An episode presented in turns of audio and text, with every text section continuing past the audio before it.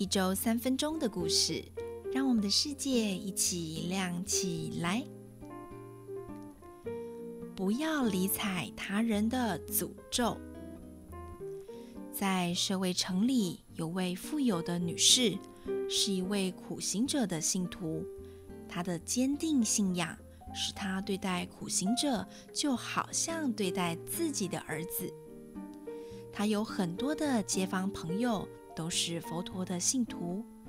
这些朋友经常向佛陀顶礼问讯，听佛说法。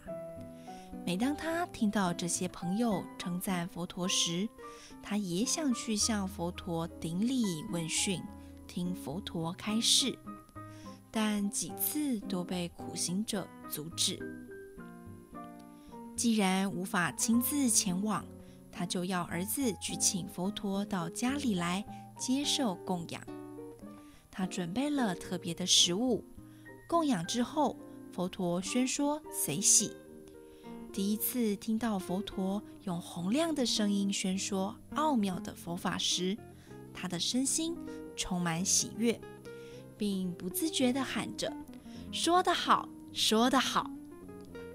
苦行者听到他喜悦的呼喊声时，想到他不再是我的弟子了。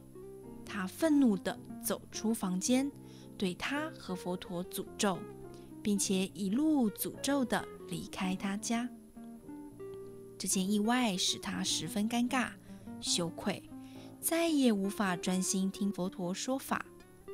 佛陀劝谏他不要理睬那些诅咒和恐吓，应该正念现前的关照自己的善恶行为。听完佛陀的说法后，他证得出果。这故事告诉我们。不要管别人有没有做好了自己的事情，或者他人的言论对我是好还是坏。每个人应该反省自己的事情已经做好了没？